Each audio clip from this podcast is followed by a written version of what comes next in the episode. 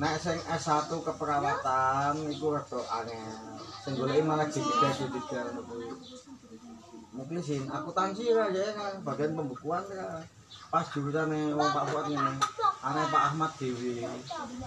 Sing lanang kuwi lho kepengin melu ning kene mbek sing wedok. Sing wedok kan bidan kudu wedok. Pengen ning kene wae iso, Gus. Masalah kok S1. Sing goleki S3 dadi kuwi nek misal kaya ana tim penilai iku kudune posisine iki pas sesuai. Nek S1 keperawatan kuwi kelasnya dadi kepala ruangan ora dadi tukang jorong ngono ora ento ana utane dhewe-dhewe ana ngene dhewe engko nek di misalke kaya apa akreditasi ngono ki to engko malah kaya entuk sengeni delok lulusane sik kabeh Dadi kelasnya kepala ruangan kuwi S1, eh? Ngene anu anakmu kuwi kita D3 tapi akuntansi pembukuan.